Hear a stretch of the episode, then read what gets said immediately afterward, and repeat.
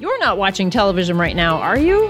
Mm, hopefully not, because you're driving. And this is Stay Awake While Driving, but we are going to talk about TV shows of our childhood. That and trivia, five word challenge, so much more. But you know how I feel about introductions. I don't even need to say it. Let's just get started.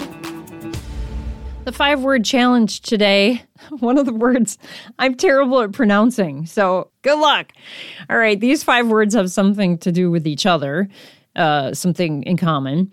And the point, the goal is for you to memorize them by the end of the episode and then say them back to me. So we will begin with cervical. Cervical. The next word is thoracic. Thoracic. The third word is lumbar. Lumbar. Number four is sacral. S A C R A L, sacral.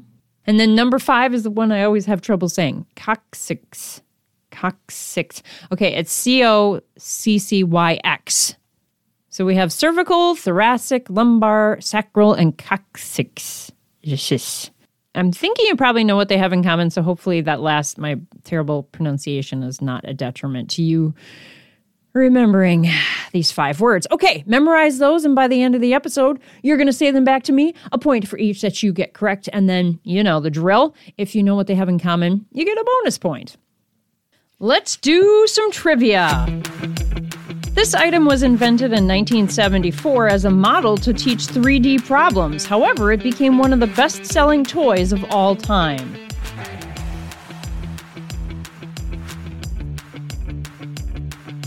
The Rubik's Cube. President LBJ signed a law that added two words to the name of this museum, which was established in 1946 and was DC's most popular museum. Think about the timing of this.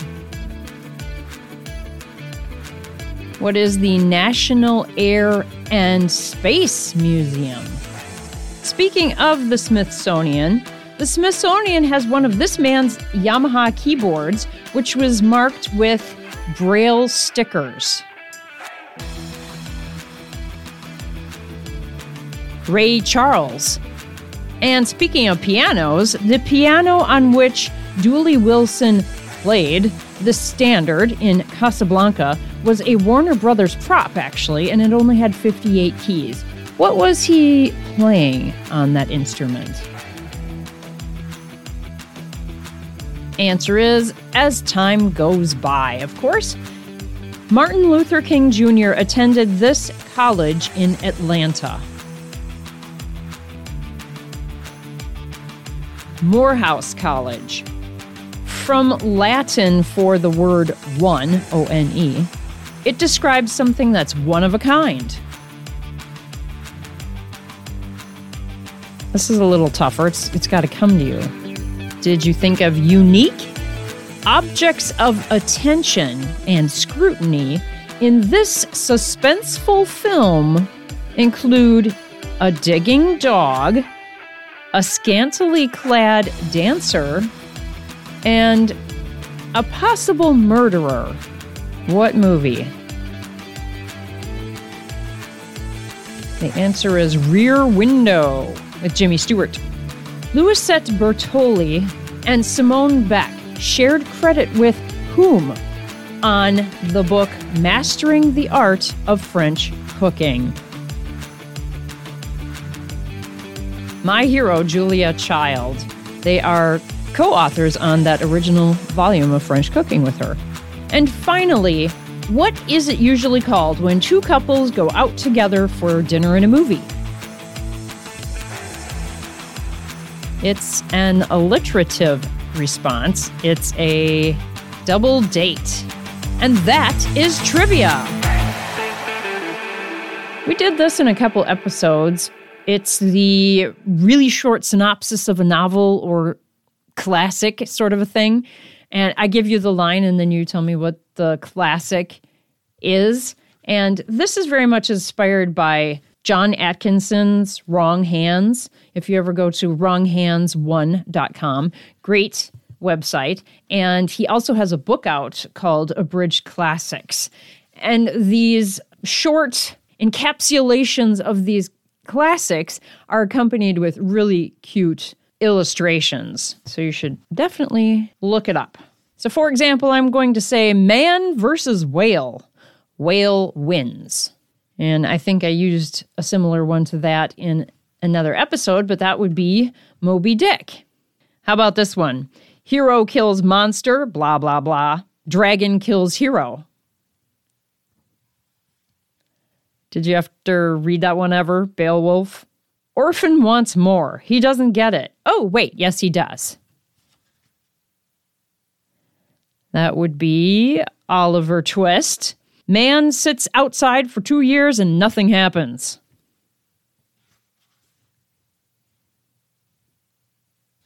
Walden on Walden's Pond. This one's a bit tougher. If looks could kill, they probably will.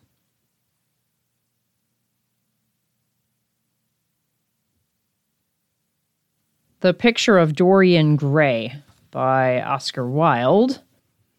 Kids don't understand racism. Adults don't either.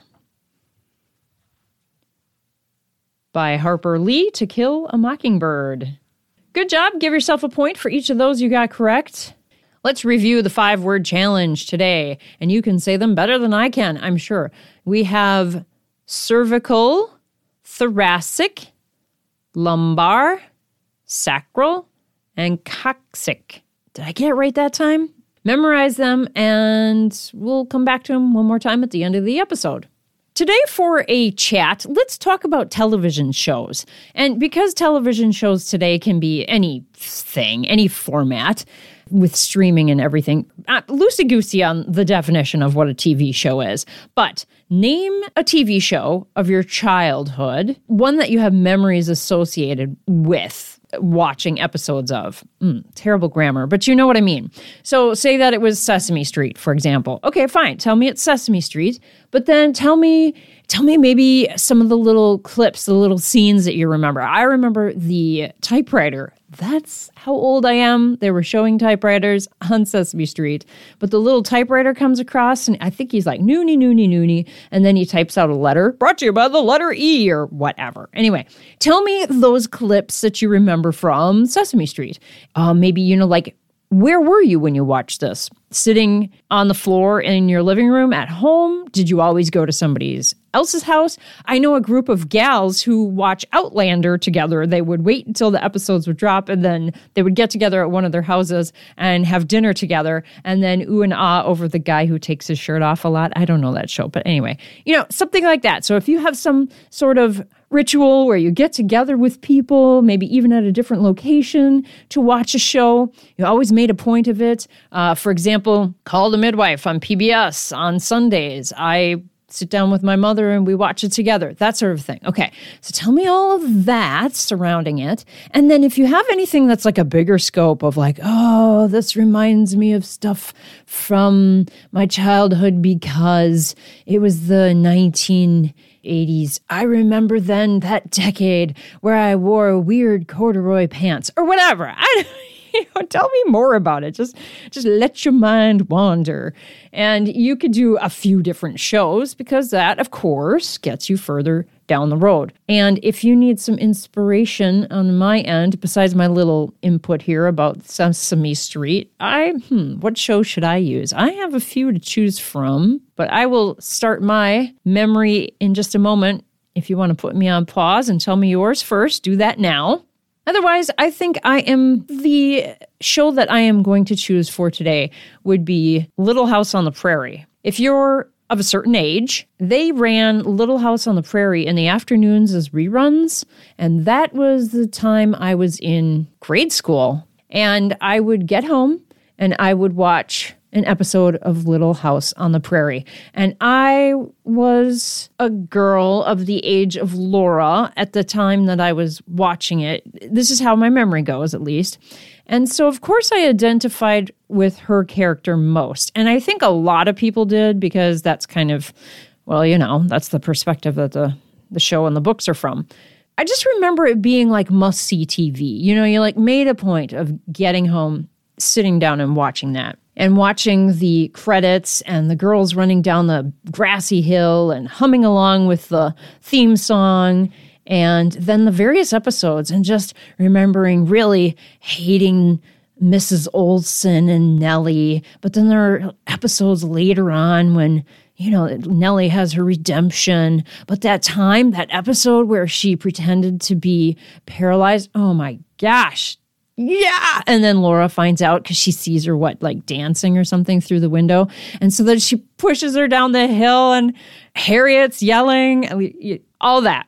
It was, it was like hanging out with town members. I grew up in a very small town. So it kind of was like Walnut Grove, where everybody knew each other. Now, here's the deal on the reruns, they never showed the final, final episode. This is how I remember it. If they did show it, I continuously missed it. They would run the whole series from the very beginning when Laura's little tiny, and then all the way through, you know, she grows up basically and then the final episode happens so i we would be getting closer and closer to the end of the series i knew it was and then bammo the next week they'd be back to the very beginning again and i had missed the final episode i think on reruns they didn't want to show the final episode because it's so final with the blowing up of walnut grove I was so angry that I never got to see that final episode. So for Christmas, many, many years later, my mother bought me the box set of the final season of Little House on the Prairie. And I watched that episode. And you know what? It's horrible. It's horrible. It's so final. I was sorry I had seen it. I was all of a sudden instantly grateful to whoever was deciding which episodes to rerun on reruns to never show that episode.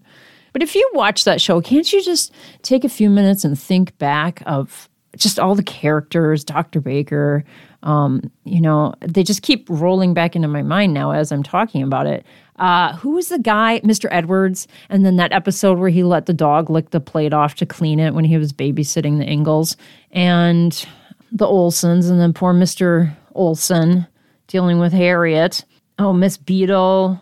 Okay, enough.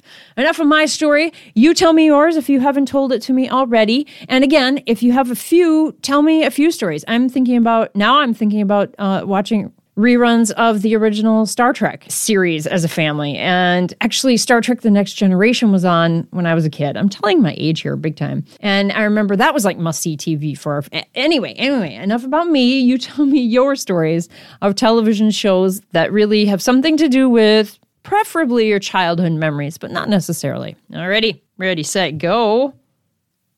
Let's reveal and review the five word challenge today. You are going to tell me what the words are right now. And hopefully, you don't have problems with this part of your anatomy because, especially while you're driving, if you have problems with this part of yourself, it can be really painful to sit in a vehicle. Anyway, the words are did you get them? Cervical, thoracic, lumbar, sacral, and coccyx. And do you know what they all have in common? They're vertebrae sections in the spinal column. If you had any something like along those lines, give yourself a bonus point.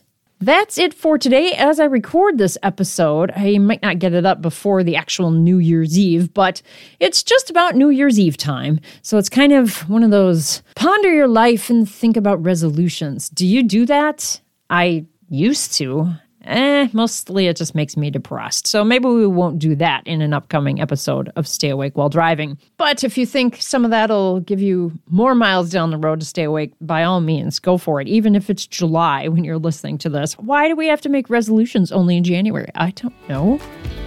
Any hoodles, I'm going to leave you here for now.